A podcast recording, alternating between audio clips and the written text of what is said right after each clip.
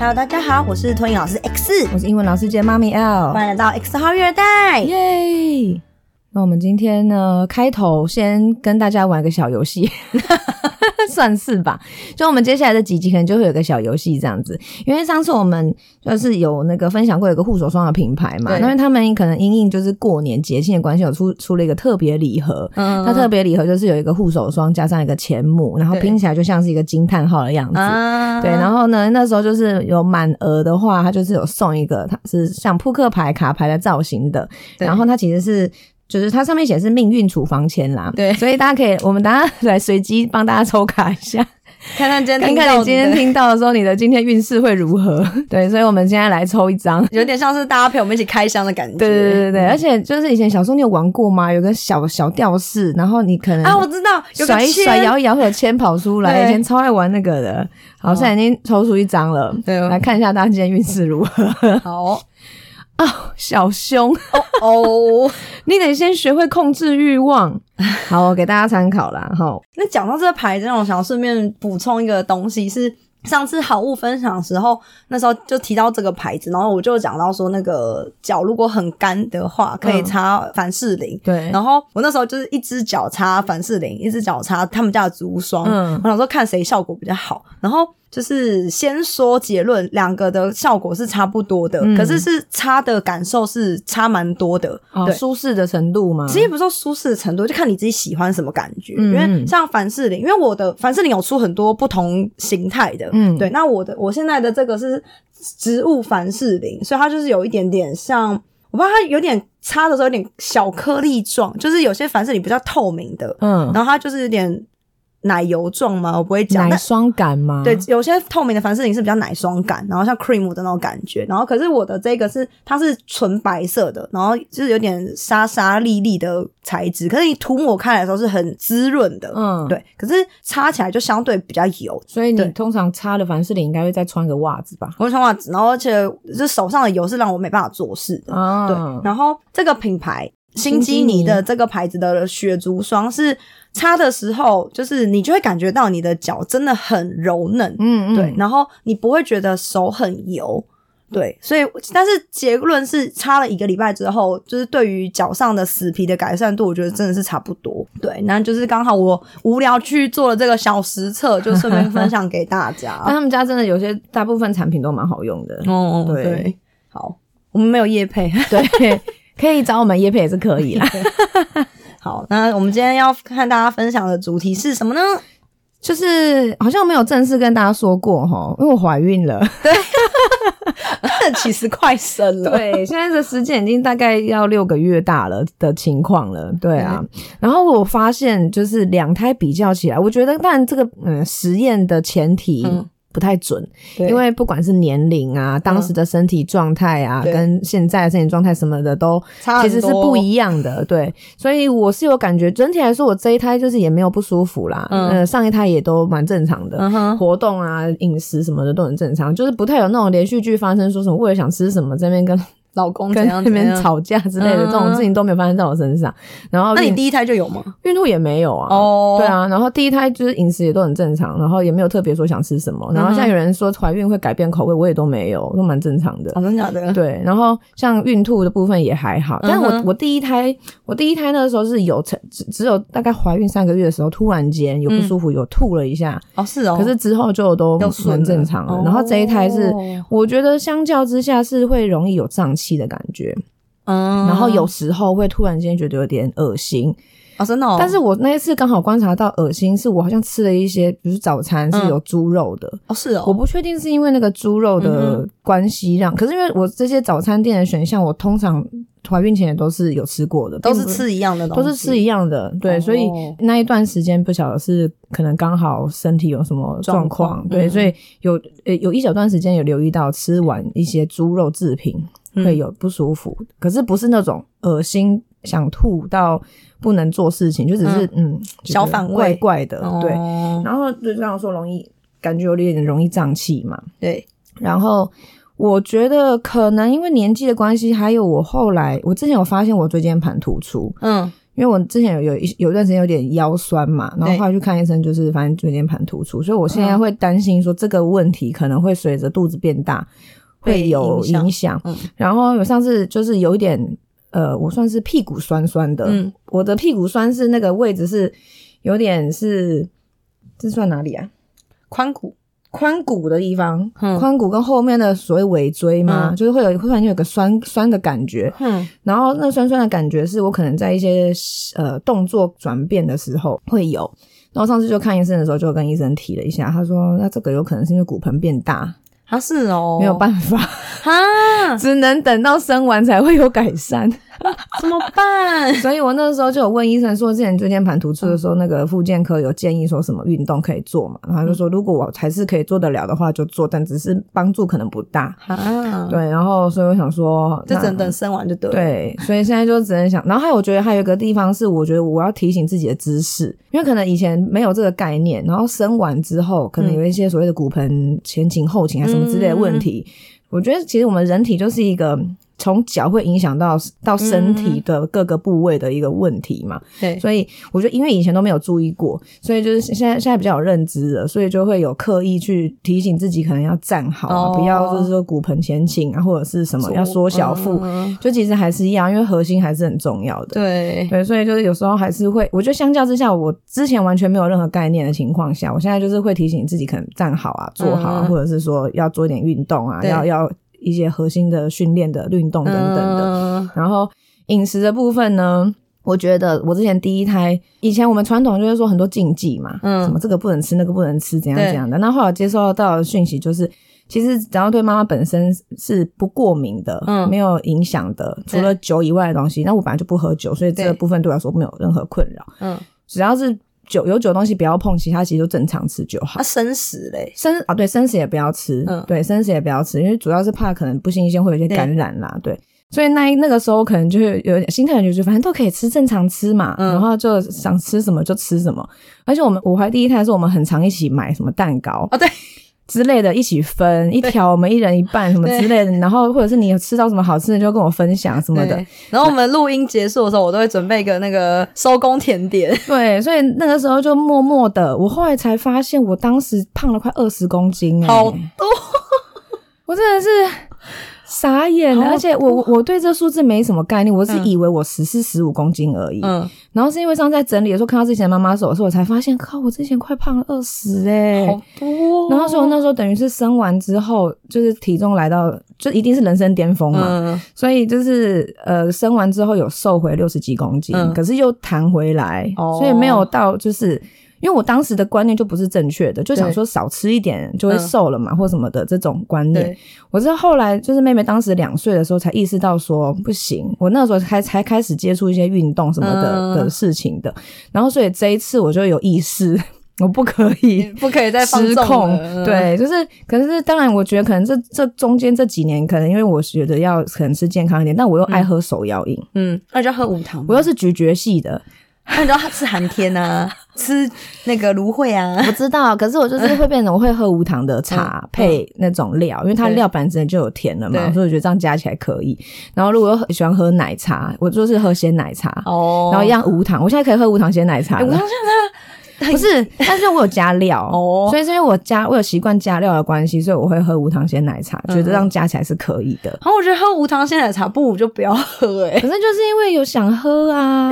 奶茶不甜，那我为什么不喝纯茶？然后我就是，我就觉得很奇怪，可是有鲜奶的甜，但是你有加料，没有加料的无糖鲜奶茶真的很很怪。嗯，有时候那个糖是要提一点那个味道。对。或是去中和掉它的那个茶色味，色对啊，对，所以就是就是因为我只平常习惯是要吃颗那个珍珠大颗那种的，嗯、所以我通常就是无糖鲜奶茶，我这样加一加，我觉得刚好可以了。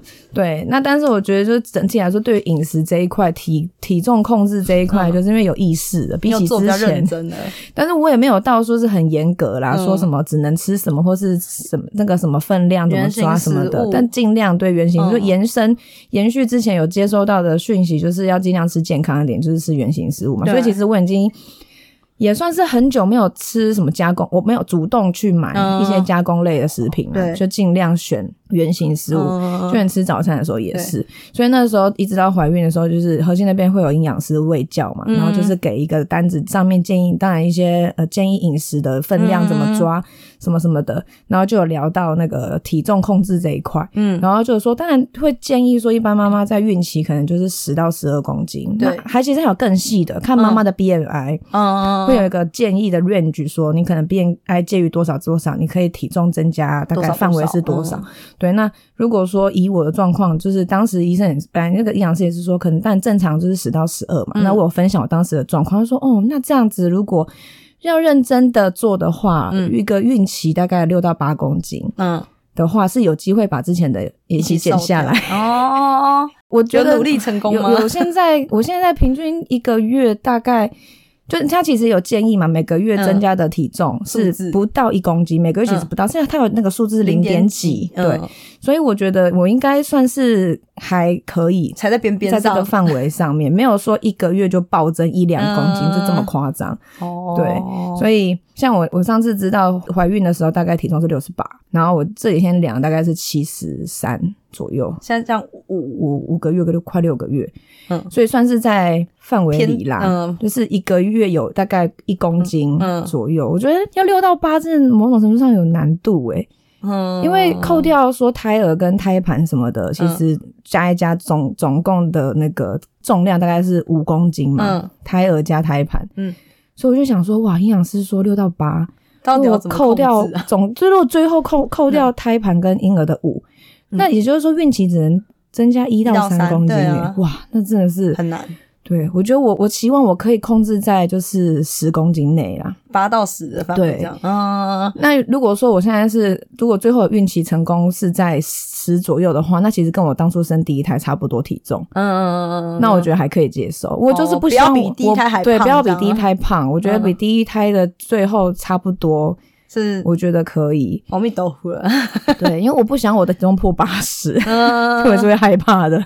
哇！而且我下一次产检要喝糖水，哇塞！对啊，所以相较之下啦，嗯、那个体重控制这件事情，这至少这次是有意识的，对，不要失控。嗯哼，对，因为那你营养师在讲那个食物分配的时候，有讲那个二一一比例吗？他那时候没有没有哎、欸，那你知道二一一这个？我知道，嗯、我会有看到这个，因为我那时候是从那个，其实我很久以前有在上健身房的时候，就是我去的那间健身房的教练都很热心，会去讲一些小知识。那时候的教练就有跟我讲那个二一一的原则，然后后来是那个前阵子志祺七七不是瘦超多，嗯，然后后来他就是有在一个影片有讲，就是请了另外一个医师，然后一起来搭配分享减重之类这些话题。嗯，然后里面就讲说那个蔬菜二，然后淀粉跟蛋白质各一，嗯，对。然后他说淀粉就要挑圆形的优质的淀粉，这样。然后以前最最最开始从健身房教练那边得知这个资讯的时候，我就是好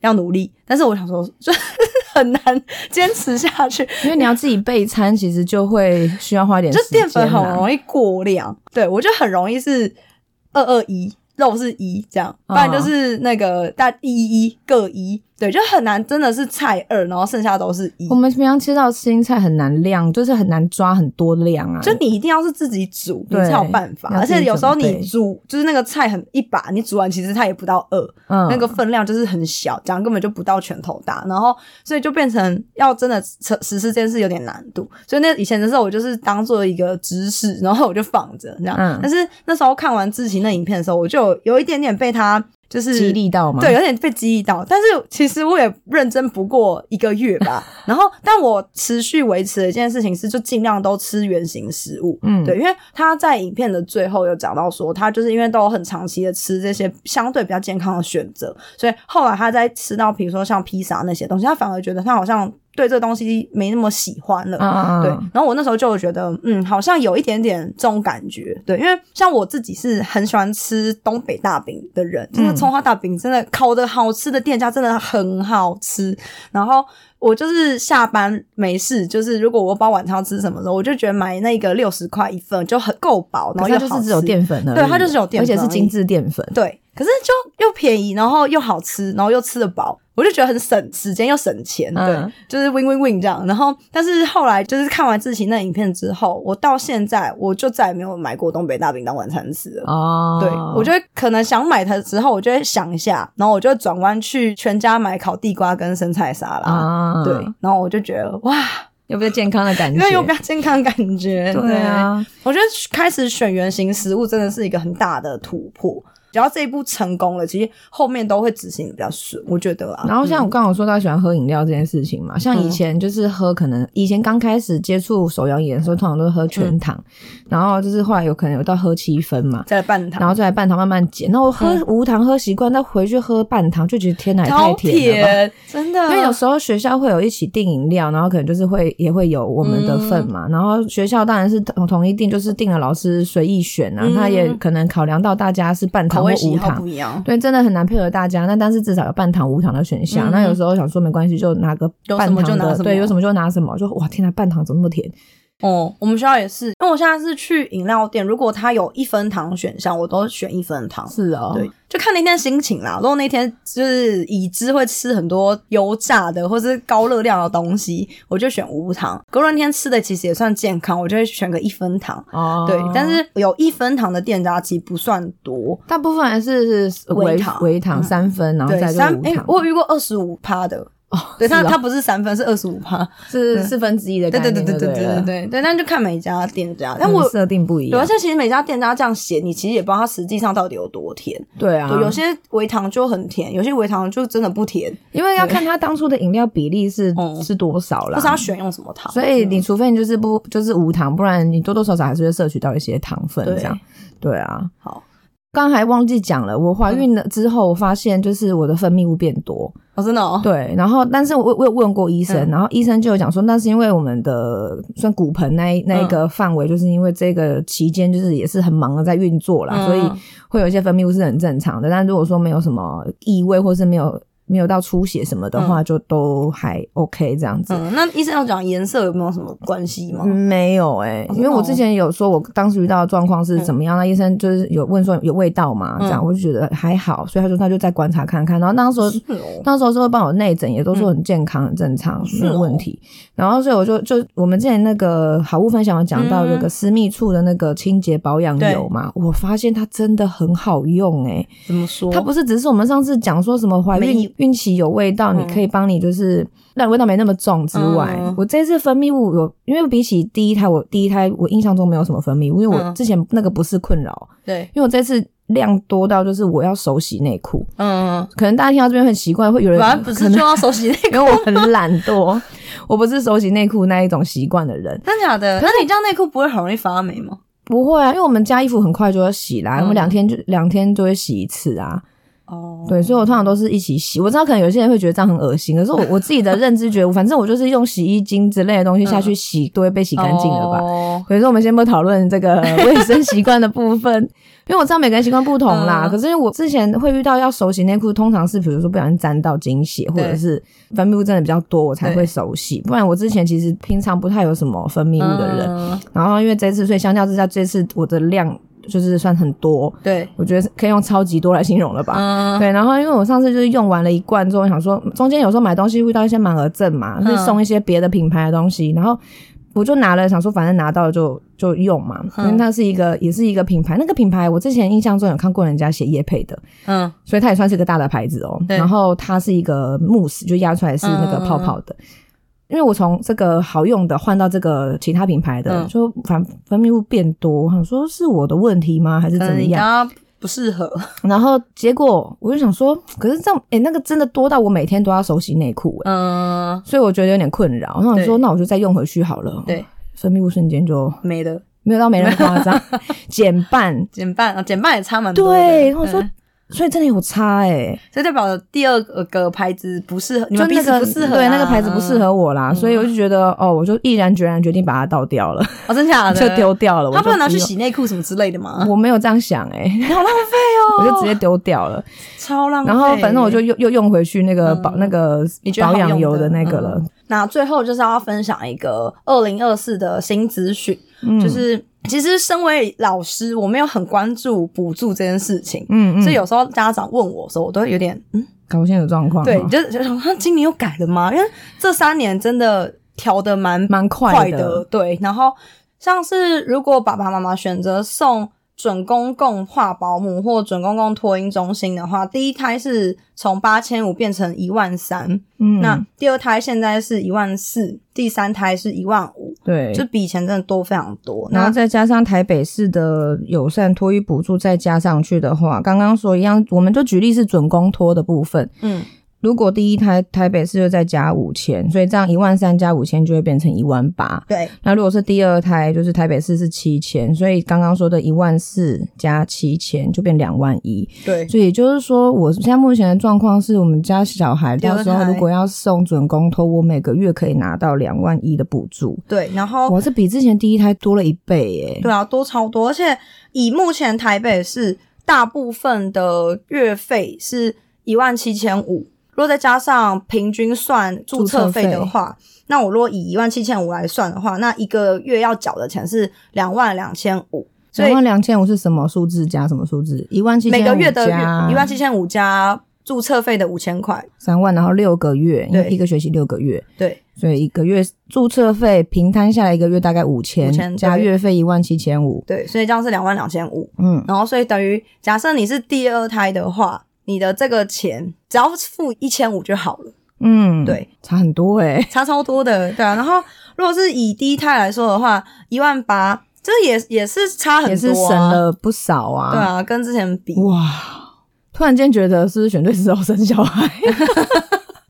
刚好在这一，因为我们之前的卡在那个，我们其实也都有想要生二胎，可是就卡在经济状况。对，因为比如说我当时在补习班工作，补习班薪水真的是不多。嗯，你知道我后来事后回想，我当初补习班工作薪水才三万，我到底怎么过来的？诶好少、哦，因为我们那个时候就是送托婴啊、嗯，然后那个时候就算下来就是托婴每个月平均就是月费跟注册费平摊下来可能也要两万左右、嗯，可能不到两万啦，因为我没有算那么细，没有说把那个补助什么扣掉，嗯、但是也是将近要赚每个月两万扣。而且你还有很多消耗品要买。对啊，所以那时候我补习班一个月才三万块左右，我到底怎么来的、啊？现在，因为现在，我觉得现在当然是赚的比较多一点点，但是还是觉得很难，嗯，很难存钱呢。所以我觉得今年看到这个补助有变多，我觉得应该说去年年底看到补助有变多，然后那时候就觉得，诶、嗯、那感觉蛮舒缓那个经济的压力的。然后我记得，因为像之前就是一生完就有一笔生育奖育金，我记得之前我生妹妹的时候，那一次好像是两万吧，嗯，然后这次我看政府的网页这边是写。一百一十年十二月二十五号以后出生的，所以现在就算是这个时间以后了嘛，对不对？对。第一名是四万，第二名是四万五，第三名以上是五万。哦，也就是说，如果我的状况，我现在是第二胎嘛，嗯、那就是我可以拿四万五的意思喽。哦哦，也是蛮多的耶，就是不无小补啦。对对，因为妈妈可能会有两到三个月不能上班，加减补助一下。对啊。呃，但是如果说是那个生产产假的部分呢、啊嗯，其实产假也有。其实坦白说，我这次查了之后才发现，嗯，其实如果是产假，一般来说公司行号要正常发薪水。对啊，可是你是但是我的性质一直都不是。对啊，对，可是但是我就回想到我当初，其实我当初在补习班，我算是正职诶，他没给你，只是因为那个时候我们的啊，我也不知道这样说到底对不对啦。嗯、反正就是当时就有讲我，因为我以前刚开始都是。有有不同雇主，嗯，虽然说我最后有比较常固定在一个地方，那我跟他之间的关系也是名义上说是我是那边的正式员工，对。但是其实我的劳健保一直都不是在补习班，我一直都是还保在才艺教学工会的，嗯，因为我那之在那个当时也是有因，就是还是有被所谓派到别的他合作的补习班、安心班去上课嘛。然后因为那个时候也考量到说，其实要改来改去也麻烦，我就想说也应该没差吧。然后那个时候他有好像有个资讯说，嗯，因为几人以下的公司是也没有强制一定要有劳健保保险公司啊，有这件事情，所以就是种种因素加起来，就觉得那也没差吧。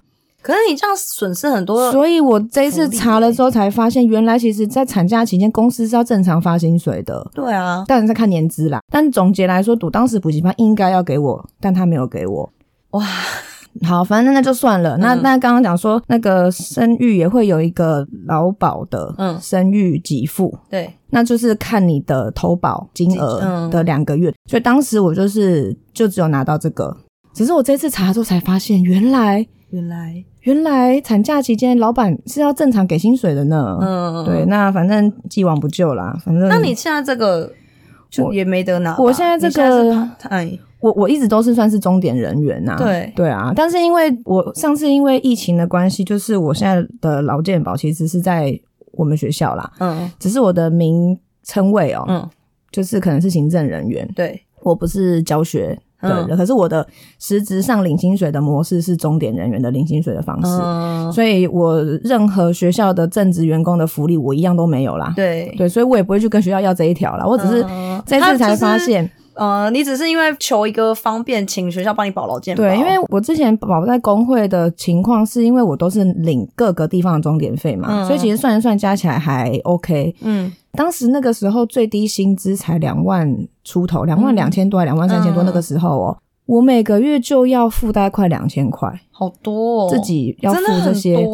因为没有老板帮你负担呐，啊、你就全部要自己吃下来啊，嗯、对啊，所以当时的收入、当时的情况，觉得自己付这个钱还可以。嗯、对，然后当然当然，我必须要说，我当时那个补习班吧他有帮我付大部分啦。哦，他还是有帮你出一点，他还是有帮我出，所以相对来说我的压力没那么大。嗯、哼但是离开他那边之后，就变成是我在呃幼儿园各个各各个地方兼职嘛，所以当时的情况还可以。嗯。可是疫情之后，真的有一些异动了。对，我觉得这个金额对我来说有点负担，所以我就变成问我现在的学校，我后来就变成都只有在现在这个学校嘛，我就问他说可不可以保在学校，他就说可以，嗯、他也是蛮阿莎里的啦，就说可以，只是。任何员工的福利我通通一样没有了。嗯，然后像我就有，因为其实我们也可以回去查自己的那个，嗯、在那个劳保，嗯、现在不是我们都是新制嘛？对啊。然后因为我中间保工会的期间，嗯、就就没有所谓的雇主提拨的部分嘛。嗯嗯嗯。所以我就是上网去看，就发现我的年资，但是从我开始实习的时候，其实当时实习的学校就有帮我保。然后到现在，其实年资当然是正常的，嗯，只是说那个提拨的部分，嗯、那个金额就没有到那么多。毕竟中间有大概可能快十年吧，嗯、都是我在工会啊，嗯、所以坦白说，我觉得现在有一点觉得是不是当初选错职业？你的当初是多当初？就是我决定要做，就是教英文这一块，嗯、我不想要做正职，嗯，这件事情这个选择哦，对，因为。我其实我当初就想法也很单纯，我就是只想要做教学，我不想要去碰太多行政或是有的没的杂事。嗯、对，所以我才选择就是刚开始当然也是经验比较少嘛，嗯、所以从 part time 开始做嘛。对对，那当然有好有坏啦。只是我觉得现在就看到这些所谓的福利之后，发现我是不是当初不应该走 part time 这条路？嗯，因为你就是应该要。呃，兼职的情况下赚的比正职更多钱，啊、你才有做这件事的意义啊！因为你们兼职的时薪就是远高于我们正职非常多。对对，因为我的时薪算下来，可能连你的一半都不到哎、欸、嗯，对啊，是这样没有错啊。对啊，所以严格来说，应该是你在你兼职的状况下，你要抓住你自己的那些时间自由。像我现在的模式，你说 part time。我你要很自由也很难，要自由也很难，因为现在的情况是排课是固定的嘛。对，因为我毕竟不是我自己的工作室，或者是我不是自己有一个教室，嗯、所以其实我也不是真的很自由到我可以为所欲为。对，所以你就卡在一个最 最惨的那种状况，就是你要多赚，你又没得多赚，因为你时间都被绑死了。对对，然后而且你又每天都有课。对，然后你也不不能自由到说你想出国，你想自己出去玩，怎么都不行。对啊，我不能到这种程度的自由。嗯，那我顶多就是只能享受所谓的钟点费比别人高这件事，比一般上班族高的这件事情。可是别人上班族有的什么休假的福利啊，我都没有啊。对啊，什么产假、婚假那些福利，你全部都没有。对啊，所以我才会说，尤就是尤其再加上最近觉得有些小孩哦，真的是不太好教了，所以才又有一种感慨，我是不是选错职业了。了。那这这故事我们以后再下回分享。那今天就这样喽，拜拜。